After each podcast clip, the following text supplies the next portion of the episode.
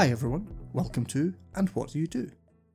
This episode I spoke to Michaela, who's an artist, a doctor of art no less. We talked about specific artworks a little and Michaela's background, but I would say more about how she approaches things, uh, what art is, and how people think about the artistic and creative process or artistic and creative works. It'll make sense, I think, within context. As always, I'll be back at the end with some more links and things, but otherwise, let's get to that interview.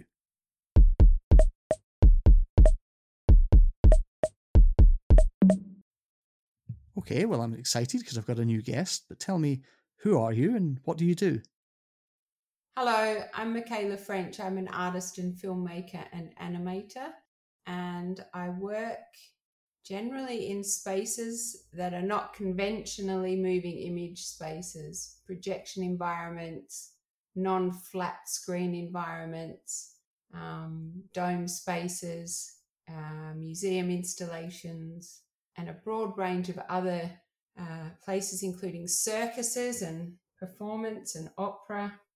The core practice is, is moving image production, and that takes me into many, many different realms. So, what got you involved in this in the first place? I mean, art, art is a big subject, of course, and you're doing something that seems slightly different. So, what made you decide on these unusual spaces? Well, to be honest, it was never a decision, Ed. It was sort of an unfolding and, a, and an evolving process. So, um, I first started animating when I was about 21, and my boyfriend bought me a Super 8 camera at a um, car boot sale. It was in Australia. So, actually, it was called a trash and treasure market there. Um, okay. And this Super 8 camera allowed me to record single frames. So I, I um, started animating with it. And it wasn't something I'd really ever thought about prior to that. He just knew that my boyfriend at the time knew how to use this machine, and we got the recordings back. And it was like Wonderland to me to be able to make these images and make these objects and um, bring it to life. And obviously, I'd seen films and animations, but I hadn't really ever had a particular interest in animation until that point. And then there was this kind of sense that actually all these lights came on in my head, and I found this way of thinking and this way of working that made perfect sense to me. And at the time, I was um, uh, studying printmaking at art school in Australia, and I convinced my my academic team that um, they should allow me to make films as part of my printmaking practice because there was no film department at the time, and it was quite a, it was quite a battle, but they did in the end agree to allow me to use the idea of the film print as part of my printmaking practice, and so on that basis, I was allowed to graduate with a film. And it happened in the final year of my study that a computer animation course started up. Um, actually, they were music, primarily kind of computer music artists, and um, had a little uh, had a sideline of animation um, in their studio. So just a few of the art students were invited into this space, which actually was also my first encounter with dome spaces because part of their kind of sound environment and sound experiments took place in a geodesic dome that had um, a speaker on every kind of structural point of intersection. So I think there was like 63 speakers or something in this space, and they'd make these crazy um, extended experimental sound performances in the in this kind of 63 channel surround sound dome. And then and then the animation students would play films um, that would go for 30 seconds, and then you'd go to the next perform sound performance, which might go for 50 minutes and things. So it was quite, it was, they were pretty mysterious events. But I learned to program, um, computer programming, and I learned kind of basic principles of computer animation in that in that environment. And I think um, because in that place, although we were working on screen, like flat screens, regular um, flat screens, there was this idea that of spatial performance and spatial environments that was certainly being explored there. So, to be honest, I've never thought about that in relation to then moving into different projection spaces until this moment. But uh, I think there's it's it's actually there's a very clear link there, and I think the thinking of these the people who ran this department it was very um, experimental and seemed to attract people who didn't work in kind of conventional ways, and um, there was a it was certainly a really quite dynamic and exciting place uh, place to be part of. So that was where that was sort of where my animation career began, I guess. It was after that that I decided moving image was the the path for me to take. And I then went on to study and make other films and um, learn a whole lot of different production skills and so on. Uh, that probably took about 10 years, but we can just skip over that. Well, I was going to interrupt slightly because you know, I, I do actually know uh, well, a little bit about you at least, but I do know that you have recently just uh, become a doctor.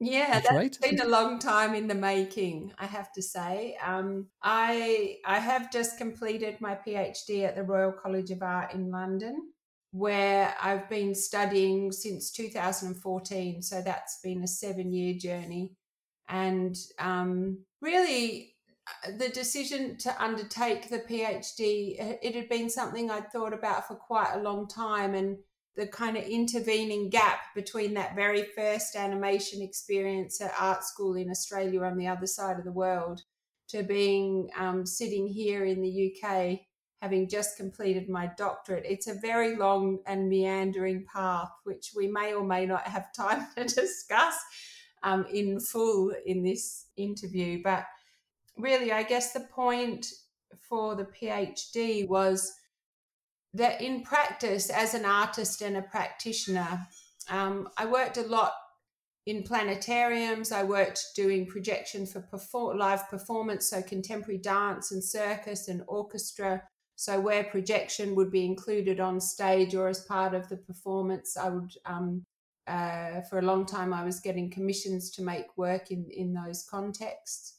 And I think um, one of the things that became really of interest to me in those in the, in that work was the relationship between light and body. So in the projection environments with moving image, where that combined in theatrical spaces, quite often the bodies themselves would kind of move through the um, animated environments that I'd made, and the experience of that would be that the two things together actually became a completely different experience for the audience than if you kept the projection on screens and separate from the, the performer. So, this idea of light and body and how we perceive light and how light influences the way we experience the world. And I guess um, migrating from Australia to England there was for me a very marked difference between the quality and amount of light that's available here.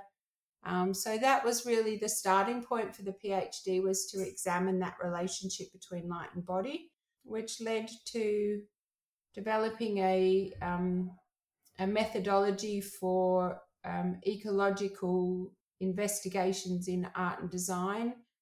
And the reason that I did that was to start to look at these ideas of light, the interaction between light and body from scientific, psychological, perceptual, um, kind of, and and I guess um, observational approaches, and that all of those different uh, perspectives then kind of feed into a a single or well, actually, it's ecological, so there is no singularity, but this kind of holistic view of how we can understand ourselves in our environment. Well, I mean, first of all, congratulations. Uh, I, I, didn't say that at the start. Here, here's something that I, I, do like to ask, and I've asked other sort of creative people before, but some of this might be through my own ignorance. How do you approach the the blank page, as it were? Do you know what? This has taken me a long time to understand this but i don't i don't find things out by thinking about them. I find things out by doing doing something. So it's for me it's in the action of doing something. And the doing something will always start with an intention. So there is thought obviously involved or an idea or a, a kind of feeling of how something might work So, for example, one of the projects that I did for the PhD, I spent 10 days in um, a, a, little studio called the Old Lookout Studio, and it was it's on the um, harbour edge of the um, the Broadstairs Harbour in Kent and um, from there you get to look out across the it's a tiny little one room um, building that was i think has been there since the 1600s or something. So it's quite amazing and it's really sloped like kind of sliding. So it's quite sloped. So you feel always like you're kind of falling into the sea a little bit. And um, i spent 10 days in there with no with the intent of finding a way to record and observe um, changes in light and I went with a digital camera and I went with a digital um, sensor and a kind of computer program that would record light samples um, every every 10 seconds or something. And I also had the intention of watching the light and recording the color. And the plan was to record the color with paint because that would be what I would imagine or would have thought would be a kind of artistic approach. But actually, trying to paint the changes and keep an eye on it was impossible. It just didn't work at all. But but I found that actually my eye was very good at observing the changes. It was just a question of how to record those. And the only other option I had with me at the time um, was a, a very small laptop computer that didn't have any creative software on it, but it did have a spreadsheet that allowed you to set an RGB color in a square so I thought, oh, well, I'll just do it that way. It's probably going to be a disaster, but I'll carry on. And in actual fact, that process produced the most extraordinarily beautiful studies of light.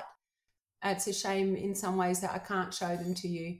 But um, what they do is to record color every every ten minutes throughout a day, from dark in from pre dawn to to dark at night. And over the day, you get to see the kind of changing quality of the light. So it starts generally quite bright and quite clear and quite intense. And then as the, the color changes as the sun rises and gets higher and hotter and so on. And actually, what I ended up with by the end of the day was this kind of color swatch of, of I think, uh, like 160 different colors that really tracked what had happened in that day. So, where cloud came over, you could see that in the image, and where as the sun kind of moved around and reflected to the opposite direction, the color of the sea changed a lot. And um, it was really a very beautiful experience for me. And this slightly objective, or well, this slightly kind of almost um, disconnected and non artistic practice of recording just what you saw and not caring what the connection was either side actually led to this very beautiful uh, study that extended over a period of time. So I ended up doing that once a month for a year on the 21st day of every month for the year.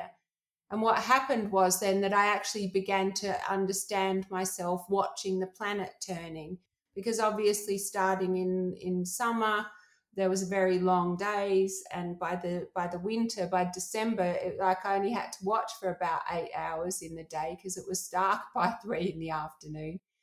The series of images from this really had i tried to think of a solution about how to record the turning of the earth from an individual perspective it would have been i don't know that i could have figured it out but i didn't figure it out i just got on with it and that's how i figured it out by taking an action and seeing what would come of it.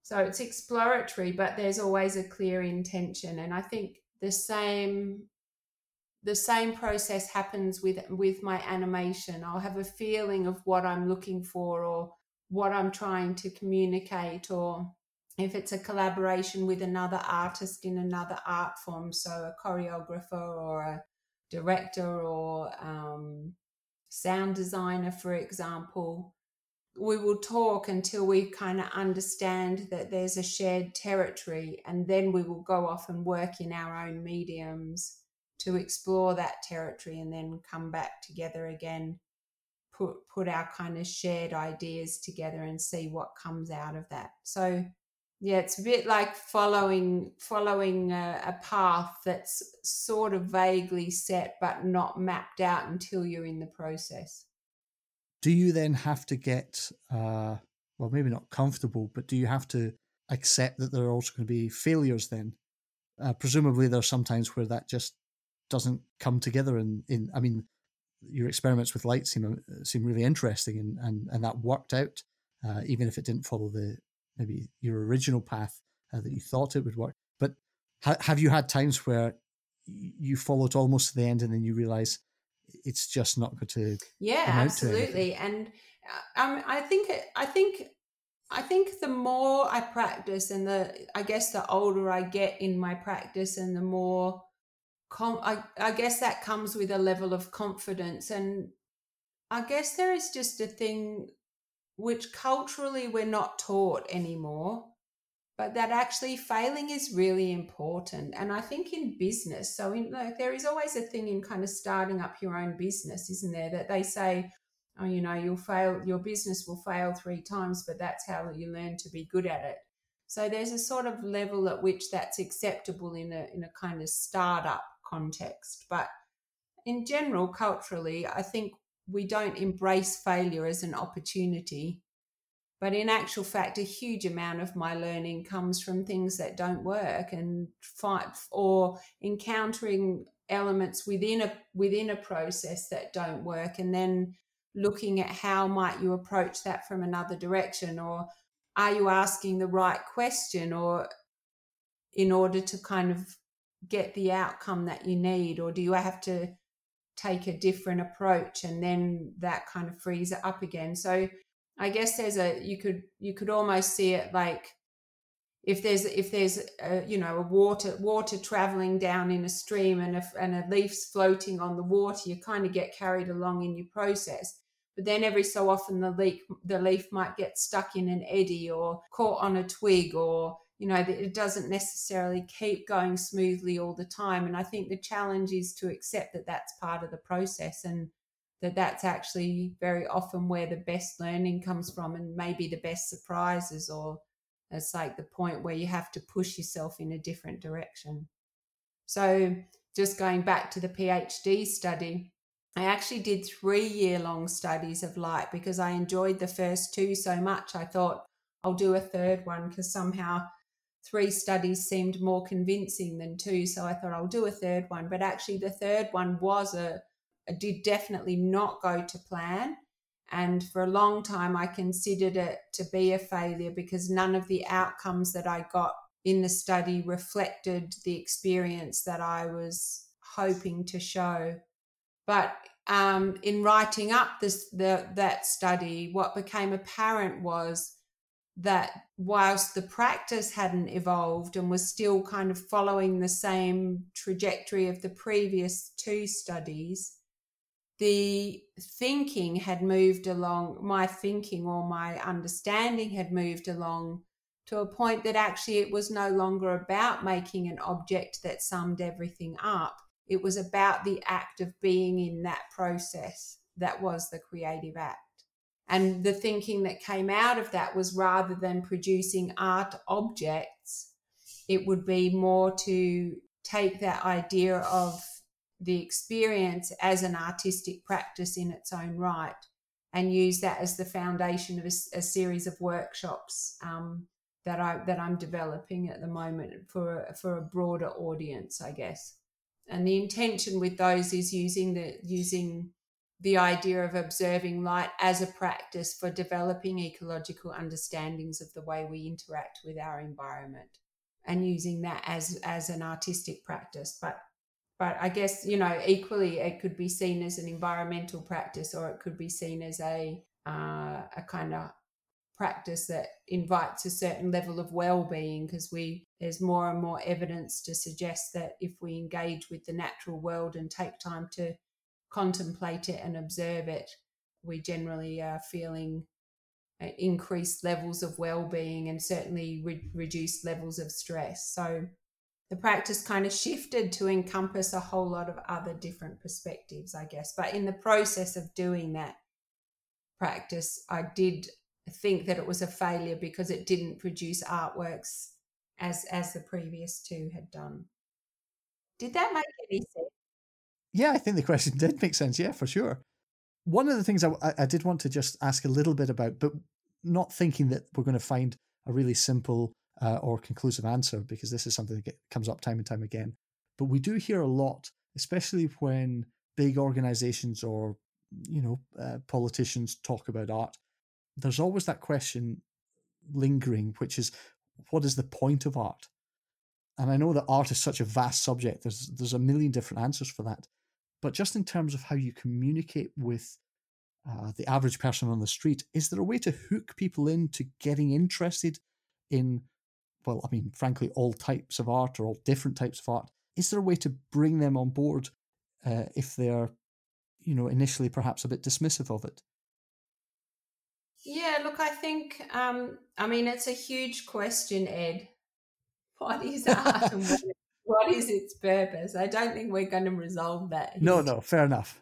Um, and and to be honest, I don't think there is one answer because the question of what is art, it's so many things, and I think I can't remember. It's uh, as you were asking the question. There's a Robert Hughes quote which is really beautiful, and I can't remember it exactly at all, but it's something about um, that the purpose of art is to challenge and question and and provoke us to see our world world more broadly and experience our world more fully and make choices about the way we are in the world that are not simply um, following a path of convention because that's the way we've always done things. So I think if you if you were going to, for me, if you were going to bring it down to its absolute essence, it is about expanding perspectives and um, broadening horizons and inviting new ways of looking and seeing and understanding our relationship to the world.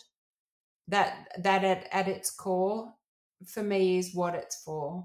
So if I see a piece of work by another artist, generally I'll respond to it rather than it being an intellectual thing it will be a, it, because it moves me in some way or i feel um, connected to it in some way or it speaks to me in some way. So i guess the, the for me the experience it's an experiential thing as well. But i think for quite a long time the arts contemporary art has been much more kind of conceptual or intellectualized um, has has had a conceptual or intellectualized emphasis but we're starting to see a swing back more to it to art as experience in in recent years. Does that make it extra but hard? I, that, oh, beg, beg your pardon. I was just going to say, I think um, what it does is to to add a depth and a breadth to the way societies operate. When you're talking then about a sort of emotional connection to something uh, rather than an intellectual, does that make it extra hard if you produce a piece of art that say you're putting on display and people come and look at it and they just if it doesn't make any connection for them and they just dismiss it is that extra hard because you've approached it uh, emotionally yourself? No do you know i, I actually take a, an approach to this which i think is i don't know if this is normal but I, i've had conversations with people about this throughout my entire career and i tend to find that I that I have a slightly different position maybe than a lot of people. I don't make work to make other people happy. This there's a real trend in the way we speak about art as though the audience are the kind of the purpose or you know that it doesn't succeed if it doesn't get a big audience but actually my feeling is if i make the work with a with an honesty and an integrity and a clarity of this vision that i have for myself that it will communicate that to the people who would who would who there, there will be an audience for that. I mean this is crazy to say because actually i do make a lot of work that has like a, a, a paying theatrical audience come to see it. And of course i'm thinking about the experience of how do you lead an audience through you know a performance or through a, a filmic experience in a planetarium dome for example um, so there's choices being made about that. But ultimately, the thing that makes me make the decision about what will go up on the wall or on or, or be projected is whether it's tuned right for me. So it's like some tuning device, and when it gets there, it's like it's like um, you know tuning an instrument in a way. When it's at the right pitch, it sings right. So it's about it's about kind of finding that in the work. So for me, if I feel like I've found that in the work and then I put it out there, um, I think Bob Dylan says you can't please all of the people all of the time. You can only please some of the people some of the time. So if you can please some of the people some of the time, that makes me pretty happy. Um, so there was an example. I was, as an example, I was. Um, I remember a conversation with a, a filmmaker who was making short films and was and did very well, um, kind of in the public arena, and got some major awards for the film, an Emmy and um, maybe even an Oscar. Actually, I think he won an Oscar for a short film. Um, and I remember a conversation with him as to why didn't I make films that would reach a broader audience because my films were doing well, but they were very kind of for a niche audience. And that came at the time where I'd made a film. It was about um, it was about loss, I guess, and recovery. And it was a very personal story, but it was kind of told in quite an abstract way. Um, and the film screened, and a person who I'd never met contacted me via email and had happened to see the film shortly after his wife had died. And he'd been going through a grieving process and the film had become a turning point for him because there was this sense that he would get through it. And I thought about the question of my colleague and what scale audience would I want to be reaching. But actually, I maintained an email conversation with this man for nine months while he went through that process of recovery. And um, that film had that effect on a number of people over a period of 10 or 12 years. And wow. to me it, it felt it felt like it had done an important job and um, that actually it had act, it had genuinely kind of helped people go through a process. And in telling that story and in making the film it was sort of me going through my own process of reviewing or reflecting on a process that I'd been through to understand it better, I guess. Um, but in that, there was this this kind of embedded um, experience that actually was able to be communicated. So uh, in some ways, I care. Uh, that really made me feel like I don't care so much for the massive audience, and I'd rather have that thing of actually being able to generate a change in someone's life or in someone's understanding of how they can be in the world or yeah so i guess that's much more of a motivation for me than um, pleasing all of the people. But that's also probably why i'm not famous. I don't but I, I, I think you know the, as an artist and and the the question of what is art just going back to that I mean, so much of how we see art in the mainstream is about commercial potential and, you know, selling a piece for millions of pounds.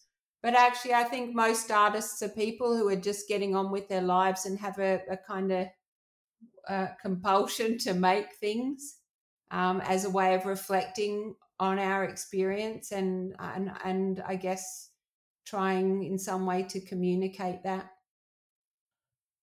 Well, I'm afraid we're almost out of time. So I wanted to throw you a bit of a, a curveball. Um, I'm afraid to say that uh, you're not allowed to do art anymore. Uh, that's oh the God. that's the bad news.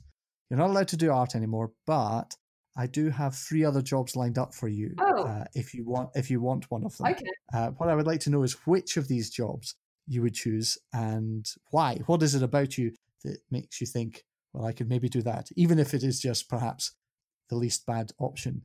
Uh, your choices are you can be an optometrist. That's choice number one. Yeah. You can be a mortgage advisor.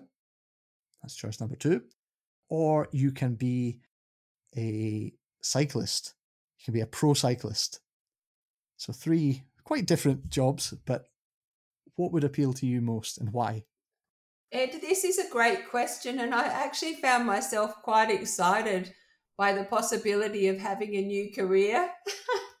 I should I should say I actually do also work as a lecturer in universities, and um uh, and kind of run research groups and other things. But oh, you're not allowed to do that anymore either. That's but gone to. I'm moving forward with my life. So there, there's a clear winner here. I, I'd be an optometrist. Okay, all right. That's that surprised me a little bit. What what is it about optometry you think would be? Okay, so um, part of the thing um, in relation to light and body is um, one of the Oh, key I- things that I looked in, in my PhD was the um, the idea of um, visual perception, and one of the Oh, I shouldn't. I shouldn't have given you that option, should I? I should have thought harder about my choices and not not giving you any wiggle room.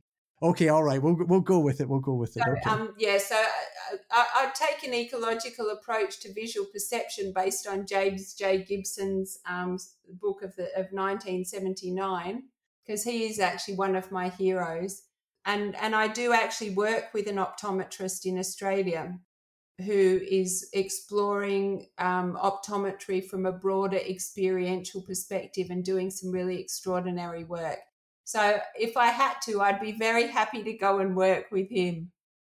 Sorry, it made it really easy for me.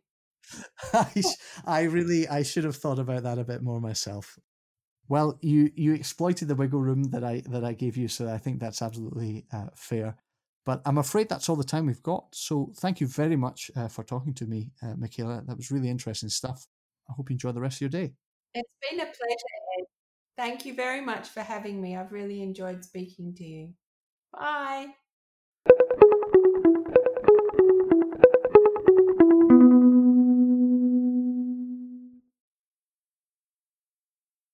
Okay. I thought that was really interesting. I genuinely enjoyed editing this episode, uh, listening again to some of those things that Michaela was saying. Her background and her approach are so different from my own. And there was really, um, well, at least for me, there was really some uh, thought provoking stuff there. My thanks once again to Michaela for speaking to me. As always, I'm going to put links and perhaps some other bits and pieces on andwhatdoyoudo.co.uk, which is uh, the home for the podcast. Michaela very kindly sent me an example of the light study uh, she mentioned in the podcast. So that'll be a, an extra little piece of, uh, well, artwork to go check out. If you want to get in touch, please do. It's and what do you do podcast at gmail.com. Uh, but otherwise, I'll leave you with that until the next episode. Bye for now. Speak soon.